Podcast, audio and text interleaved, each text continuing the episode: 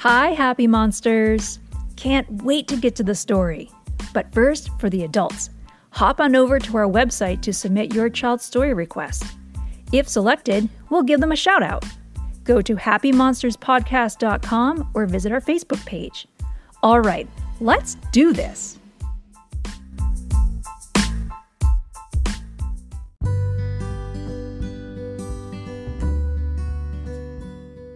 Lost Kite by Becky Lowry.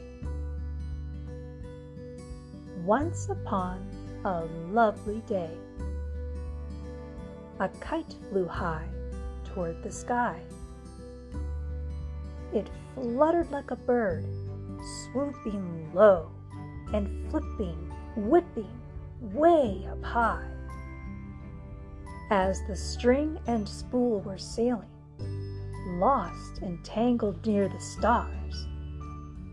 Moonlight saw the tail behind, twisting round, then twirling, whirling toward Mars.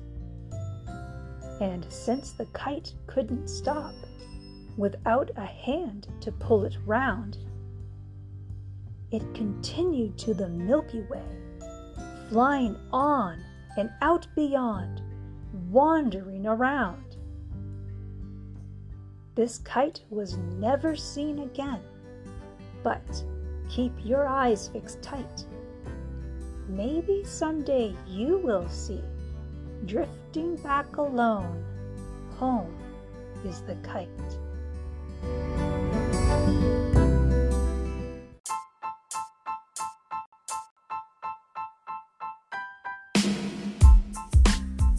Did this story turn your little monster into a happy little monster?